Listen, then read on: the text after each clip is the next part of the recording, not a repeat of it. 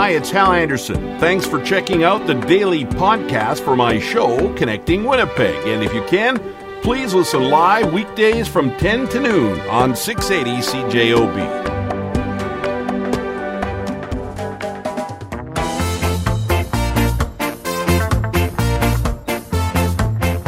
Are the vaccinated getting too relaxed? At what point can we return to normal? Or will it be a new normal of some kind? We're going to talk to an expert about that in a second. And the other question I want to ask you is should we be shaking hands and hugging? We heard the poll yesterday that says almost half of us uh, are not going to be doing the elbow tap anymore. We're going to shake hands, and, and we are going to hug. Joining us now, epidemiologist from Epi Research, Cynthia Carr. Cynthia, good morning. Good morning. You and I are talking ahead of the this week's COVID nineteen news conference at twelve thirty. We won't have it live on CJOB, uh, but we will, of course, be reporting on what comes of that. Dr. Roussin and Dr. Reimer, and so I'm sure we'll get an update on uh, vaccinations or bookings for vaccinations for kids five to eleven. That's a new tool, but what do you think? Are are we getting too relaxed? Fully vaccinated Winnipeggers and Manitobans, are we getting too relaxed? Well, there's there's a couple of things to think about.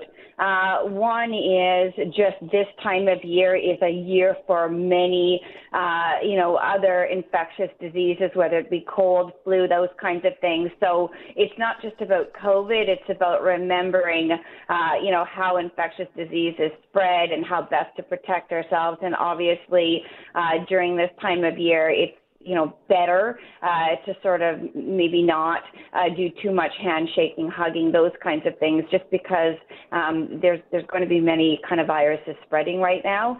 Um, the other thing to keep in mind is what we're learning about what we had thought about fully vaccinated. Again, this is not a failure of the vaccine. There's many situations where there's a variety of numbers of doses in a series, and we have to learn what the optimal number is. So what we are learning out of Israel, some really good data, um, is that that third dose uh, will really make an important difference, uh, particularly amongst our older uh, population who were first to get vaccinated, so they could be experiencing some waning immunity. So we don't want people to think, well, I'm fully vaccinated, um, or my grandparents fully vaccinated. They could be in that group where that waning immunity is starting, so they're at, you know, potentially a higher risk. Mm-hmm. Uh, when I teed up that we were going to be talking about this on the show, I got a couple of text messages. I'll read them, and I, w- I want you to react, Cynthia. Uh, texter says, uh, "Are the vaccinated getting relaxed, Hal? Really? Of course we are. That's why we took the vaccine." And Mike says, "Hey, Hal, when do we get back to the new normal? If we're 90% vaccinated, not quite, Mike, but I get your point here. Uh, then when do we go back to normal? So, what will the new normal be? Are we there yet? And will we ever get back to the old normal?" Right, and these are really important questions because you know the pandemic is it's not like a you know, a road race where we know the distance it ends with a bang. Like you're done your 26.2 miles, you're done. Congratulations. That's not how this is going to work. You know, so we do have to come to a decision at some point. When is this considered an endemic disease, which it will be, meaning that it will circulate in our population like colds, flus, etc. And then what layers of protection do we need to keep? Perhaps it's at different times of year, uh, because as I just discussed, there's more risk at certain times of year when we're indoors, colder weathers, other viruses uh, are circulating, um, and what can we start to relax? So you know, there's many factors obviously uh, to consider, but when we see evidence showing us now, and again, I'm an epidemiologist, I respond to data and evidence. The data are showing that there is some waning immunity, uh, and that we need to uh, very strongly contemplate that third dose to consider fully uh, vaccinated. So to the point of your uh, listeners, that that is why we're getting vaccinated, a new normal, but we're still learning as we go what fully vaccinated means. So eh, let me ask you a question then. The holidays are coming up.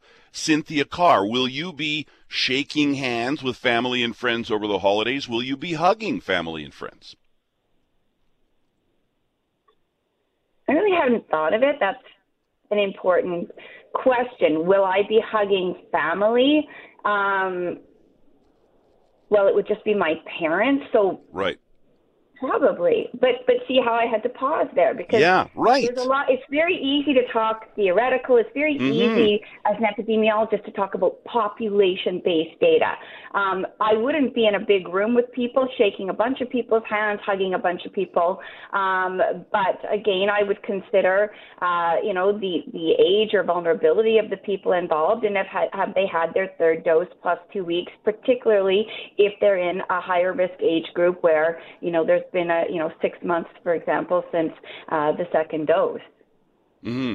Yeah, and, and I'll answer the, my question myself by saying that yes, with, with family and friends, sort of in my bubble, people that I know and I know how they've been behaving through the pandemic and that they are fully vaccinated and that they, you know, wear a mask and stuff. Yes, but I'm not going to go around hugging everybody or being in a big room with a, with a bunch of people. You, are right, and and. Um, these are difficult questions, and everybody, I think, has to sort of approach them as an individual in, in their scenario, their situation. I, I agree. And certainly, you know, it's very difficult. We're not used to asking personal health questions, and we really, you know, have been taught that we shouldn't do that. Um, but we do want to know if the people around us are fully vaccinated. Um, so again, that that's an important consideration. And I, to your point, I, I know uh, the people that I'm with. I know that uh, whether or not they're fully vaccinated. I'll put it that way. Mm-hmm. Um, and so I would make that decision accordingly, feeling more safe. Yeah. Were you surprised? We're going to get an update today from Dr. Reimer on, on vaccinate or booking of vaccination appointments for kids 5 to 11. But in that first morning, just in the morning on Monday, 15,000, I think it's 125,000 in the whole province of that age group, 15,000 appointments booked already at that point. Were you surprised that the uptake was that strong? You know, I did consider that parents might need a time to uh, sort of process that the availability, but it's been a long time coming. I think that Dr. Reimer is a highly effective uh, communicator, that people feel uh, the empathy and the caring from her. Uh, I think she's done a very good job of explaining uh, what she knows and, you know, the safety uh, and importance of vaccination. Um, so I think there, you know, some of that reflects just on the, the ability of her messaging, which has been very important throughout. I will say, as a survivor myself of a very serious disease for which there was not a vaccine and there is now, um, I'm absolutely thrilled uh, that parents are uh, having doing this uptake and doing it quickly uh, to get their children in the uh, course of being protected as soon as possible. Mm-hmm. And I'm uh, will, I'm sure Dr. Roussin today is going to be asked this by reporters. Uh, he said that really we're getting to the point now where if there are any more COVID-19 measures, they're going to start to impact the fully vaccinated people that are vaccinated against this virus. Um, is there anything, and, and, it all depends on the numbers and areas where we see a rise in cases, and you know we have to wait and see, I guess. But as we head mm-hmm. for the holidays, we may see another surge. Any ideas on on what we could do uh, further to what restrictions and measures have already been put in place? Dr. Roussin likes to say nothing's off the table. What would be on your table, Cynthia? Well, you know, there's some obvious risk areas that the World Health Organization is pointing to right now because we are seeing transmission increasing around uh, the world, even in, you know, highly vaccinated uh, areas um, and it's confusing. But one thing that they're pointing to, aside from you know uh, people are getting together more and more, uh, we've got the winter weather in our area, so we're indoors. So you know, can we tell people locally not to get together? Obviously, that would be on the table. But another thing that I would strongly encourage people to think about is if you are contemplating travel, the risk, like we can control who comes here and say you must be fully vaccinated to come here, but we can't control where people travel to. So please understand that if you make a decision to travel to an area where there's very low vaccination rates or high rates of um, the disease or both, you are putting yourself at risk and you are also putting people at risk risk when you return because, you know, the testing is not always perfect. Uh, you could be an asymptomatic spreader, those kinds of things. So um, it doesn't exactly answer your question about what we mm-hmm. could do here, but just as the holiday season is coming, please remember that if you travel to those areas, you are putting yourself at risk and at risk of bringing it back uh, and and spreading it and continuing the challenge that we're experiencing. Cynthia, I agree. I think travel is a big one. How important is that trip? Does it really have to happen right now? I get it. People are, are antsy to do some traveling. Some mm-hmm. people are. Uh, it's been a long, almost two years, but I agree. Travel's a big one. Cynthia Carr, thank you very much for your time once again. I really appreciate it. Thank you very much. Bye bye. Uh, joining us on the phone now, author Paul Woods. His year, his uh, book, Year of the Rocket. Paul, good, uh, good morning. Oh, good morning, Hal. Nice to be here. Yeah, thanks for doing this. I, I heard an interview that you did with uh, uh, our radio station in Toronto, and I, I really enjoyed it. And so when I realized that today is the 30th anniversary of Winnipeg's first Grey Cup in 91, I thought, well, listen, there's no better guest than, than, than you. So thanks for coming on. I, I really appreciate it. I, I said to Greg Mackling on the start this morning, I think maybe 1991 is when the term winter peg went national.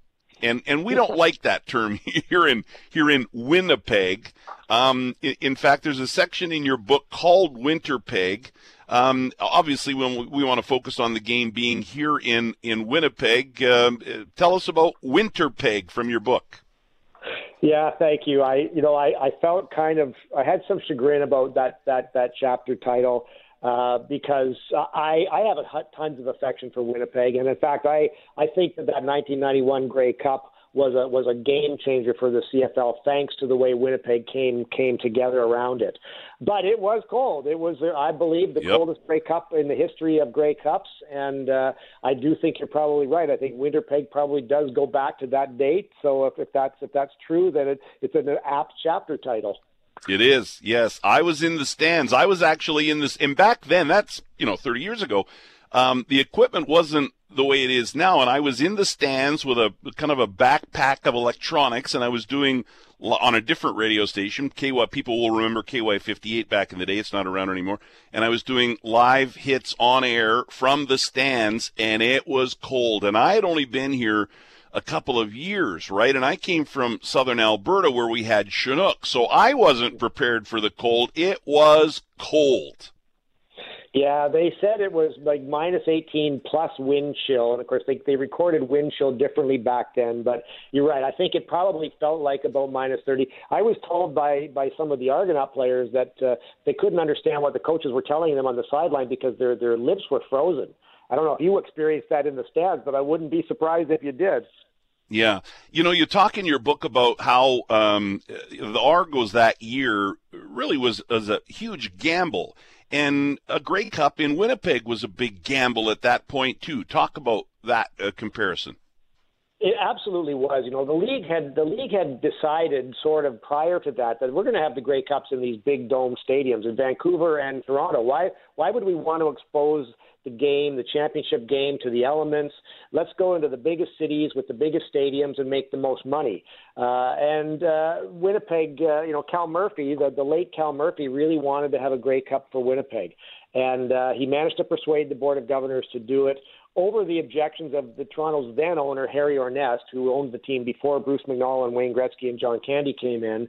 Uh, and in fact, as I say in the book, I, I think it turned around the CFL's fortunes in some ways. They they realized that Grey Cups are actually better in the smaller cities where the game doesn't get lost. The Grey Cup is played in Toronto. Hardly anybody in town even knows what's going on because there's so much happening in a, in a city this size. In Winnipeg, the Grey Cup is the biggest thing going that month and and it showed that day in 1991. And the league has gone back to Winnipeg several times since. It's gone to Regina since then, which no one would have ever believed possible. Uh, and the best Grey Cups are the ones that are in the smaller cities. I agree completely. Um, and you're right; it did uh, sort of make uh, you know a Grey Cup in a smaller market possible, and and not just possible, but you know, a, really a, a, good bet, right? As we uh, go back to the the gambling analogy. Um, well, you're right about you, the gambling because they didn't know that they could make it make it work financially. And in fact, Cal Murphy had this vision that we're going to sell out every one of these tickets, and we're Yeah. going to make money for the Blue Bombers, who needed money at the time. They were in debt, and it worked. Yeah, it was fantastic.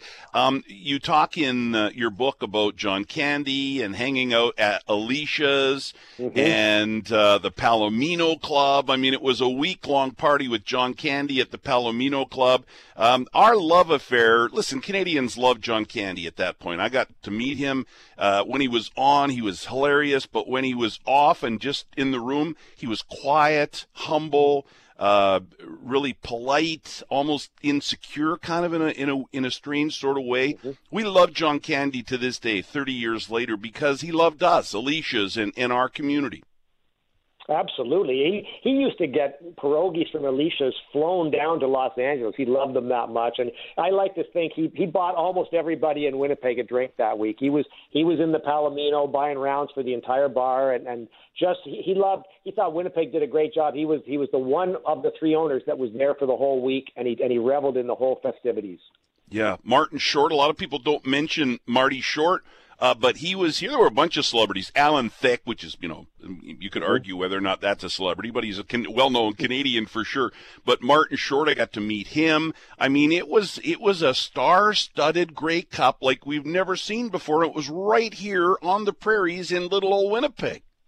Yeah, absolutely. And and those some of those guys from Los Angeles got off the plane that day not knowing what was about to hit them weather-wise. There were some people that got on that plane with just loafers and and a thin pair of socks. Not and they're they're driving in from the from the airport and they're seeing people in parkas and boots and carrying slabs of styrofoam that they're going to put their feet on in the stands. They did not know what to expect and they did not know what hit them. Hey Paul, thanks for answering all my Winnipeg questions. But the book is of course the book is of course about the Rocket and the Argos, and so go into your book a little bit. Uh, why was this such a great story? Why did you have to tell this story? Well, it really was a year like we've never seen before and we'll never see again. I mean, to get to get that celebrity ownership, to get John Candy, who was one of the biggest stars in the world, to get Wayne Gretzky, who is absolutely the greatest hockey player of all time, and Bruce McNall, who at the time everybody thought was a, was a zillionaire with a Midas touch. To get those guys in to own the Argonauts at a time when the league was having a lot of struggles in a lot of markets that alone was would have made it a major story. And then they go and they outbid the NFL for Rocket Ismail, pay him more money than any football player in history had ever been paid. Not not in Canada, any football player in history anywhere. And and then of course uh, they go through that season as a circus. Uh, everywhere they went on the road, people were flocking to see them. They drew, drew, drew giant crowds everywhere. Uh, and it culminates in winning the Coldest Grey Cup with Rocket scoring that memorable touchdown on the kickoff return in the fourth quarter. And as he's about to cross the goal line out of the stands, out of Section S in Old Winnipeg Stadium, comes the beer can, the frozen beer can. There are just so many angles to this story. I knew I had to write this. It was just one of those stories that's got to be captured forever. Paul, thanks a lot for doing this. How can people? I mean, the book's available wherever books are sold, Amazon, right? All the places. Yep, you can get it at Amazon. You can get it, I presume, in the in the bookstores, finer bookstores in Winnipeg. Uh, it's published by Sutherland House, and if you order it from directly from them, they'll give you a nice discount. Uh, anybody that loves Canadian football would love this book. You don't have to be an Argo fan to love it. The Bombers feature pretty prominently in the book because they had a huge Mhm. rivalry with the Argos back then. Yeah, well, and, and we're going to talk to uh, Troy Westwood a little later on, and of course that was his rookie year. Um, but I mean, the Bombers were just devastated that they weren't in their own Grey Cup. That's right. And the Argos, who they've had a built up a five year rivalry where they played each other in the playoffs five years in a row. And the Ar- the Bombers had some pretty mouthy guys like Tyrone Jones and James Wild West. And when the Argos arrived in Winnipeg and got into Winnipeg Stadium for the first time, some guys raced into that locker room because they wanted to claim the spots that normally belong to, to James West and Tyrone Jones. Cool, Paul. Thanks a lot. Thank you, Hal. Very nice talking to you. We have been talking about today, the 30th anniversary of that 91 Grey Cup here in Winnipeg.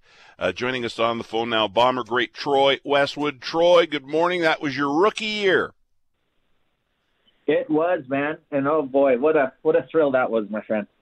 Yeah. I mean, obviously, you would love to have been in the game, right? I mean, that must have been devastating. Grey Cup here, and, and you came close to being in it, but not quite. How hard was that to stomach? I, I have heard stories over the years that many of the Bomber players just avoided the whole week.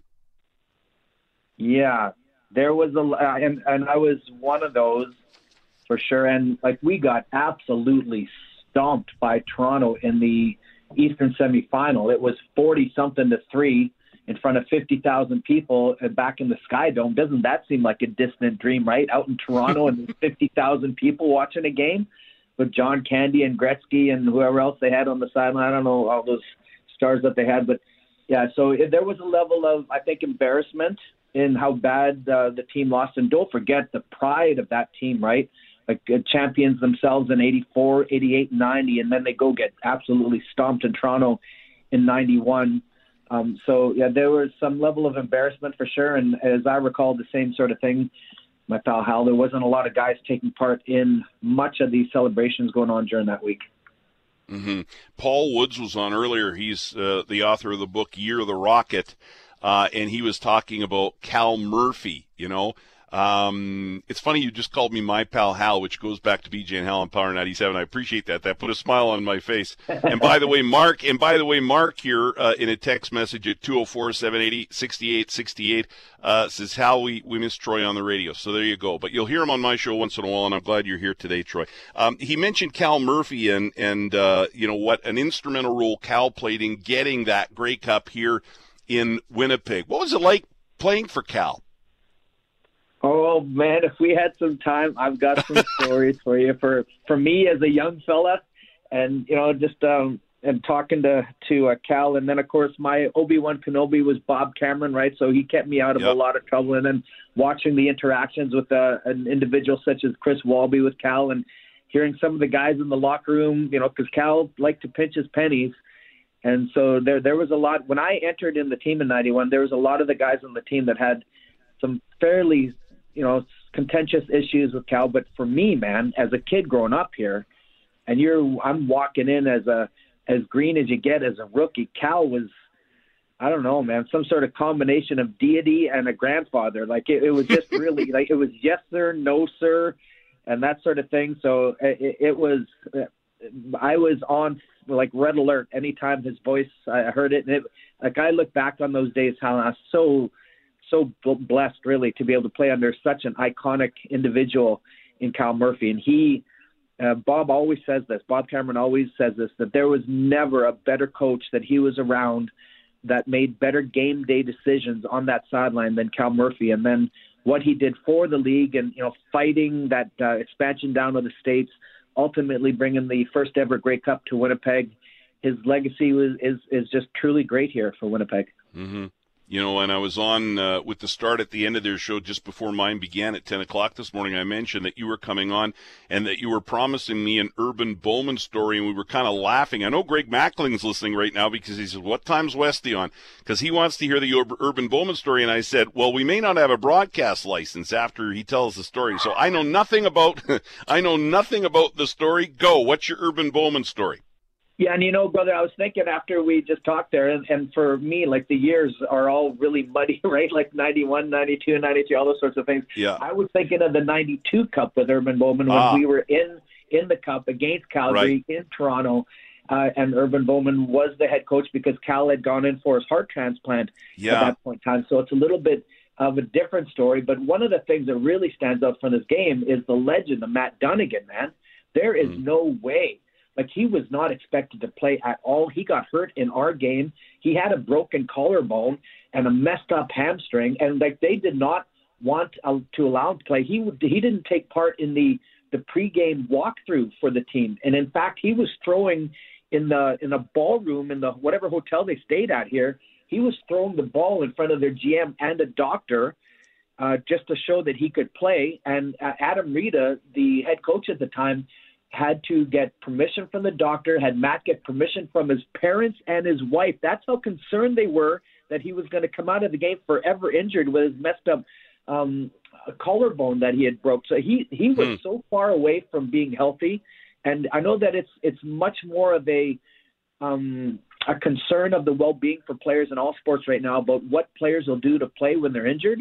Uh, back then, that's the Wild West, Hal. Like anything yeah. and everything went right. And if a guy was able to take this, that, this, that, and you know, there was a breakdown I was a part of uh, for one of our teams where the coach said, "Whatever the trainer tells you to take, take double, one, two, three, break." Like that was sort of the mentality, right?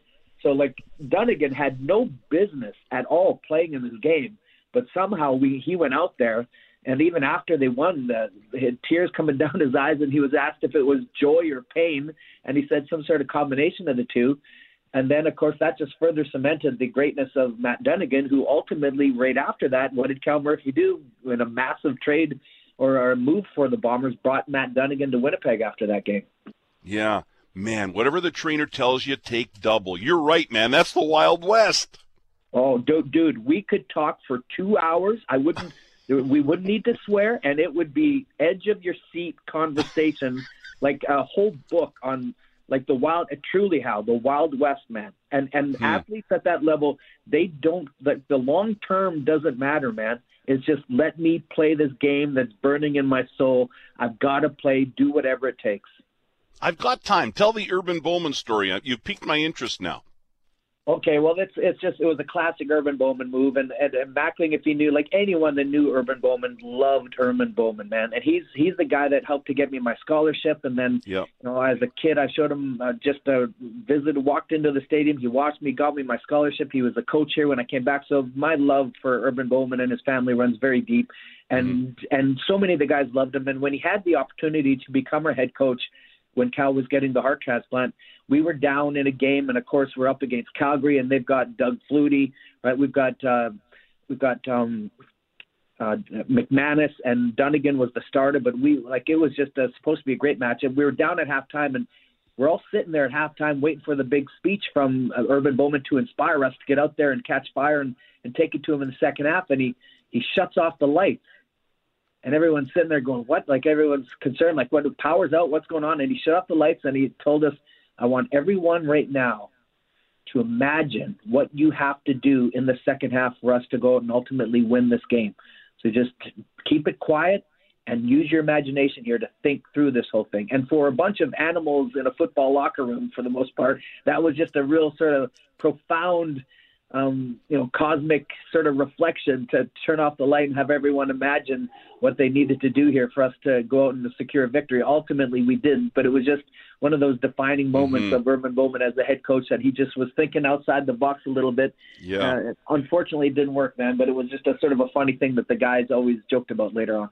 Hmm. Very cool. Are you hoping for the Riders in the West Final too, like me?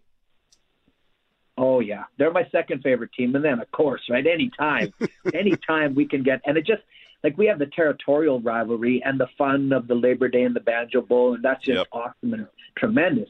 But re- what really wickedly cements rivalries are playoff battles and that sort of thing. So, are you kidding me, man? If we can bring the stubble jumpers out east a little bit bring them in here for the for the final. Let's do it. Let's do it, baby. Yes.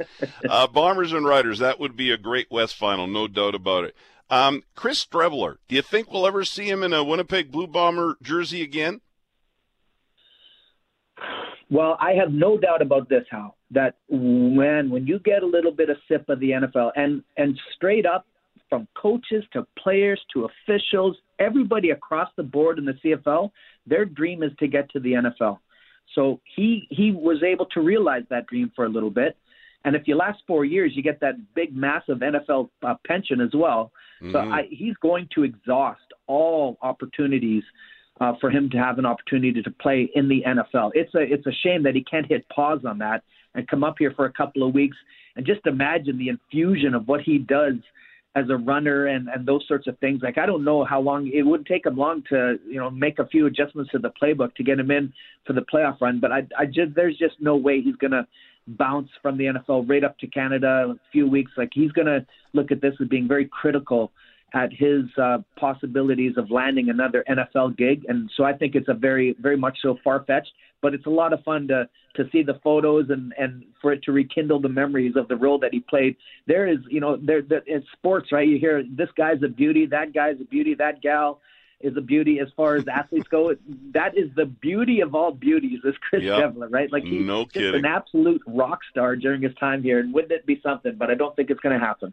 Yeah, or certainly not anytime soon. I agree. He's going to wait and see what happens in the NFL, no doubt. Hey, I don't think we talked to you when Bob announced his retirement. Bob Irving. Bob will call his final game on December 5th, the West Final. You know, you know how we think of the history of this city and province, and it doesn't even need to be from a sports perspective, but just in a general large way of individuals that have affected people's lives in a real positive, wonderful manner, right? And we have plenty of absolute angels in the community that do things through healthcare or volunteer groups and that sort of thing. But for so many people, sports is such an important part of our lives. And I don't like folks that say it's a, you know, escapism or anything like that. Sports is a part of our lives and our DNA and that sort of thing.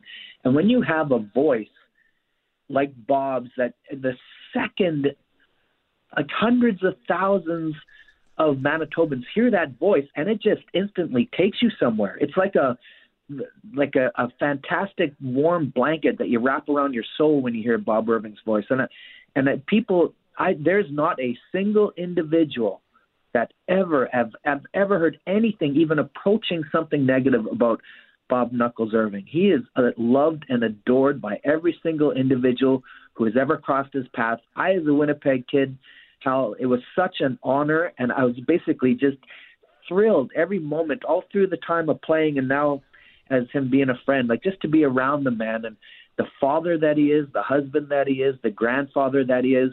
His kids are all great. Wife Day is just an angel as well. Like the whole, the just the role model and the way that he has affected so many people's lives in a positive manner, how I absolutely love and adore the man. And we're going to miss him, but he will never, ever be outside of our hearts, right? Like he's just an absolute keeper and a jewel of this province and country. Troy, you are a beauty, sir. Thank you very much. Okay, my pal. I'll Take care, brother.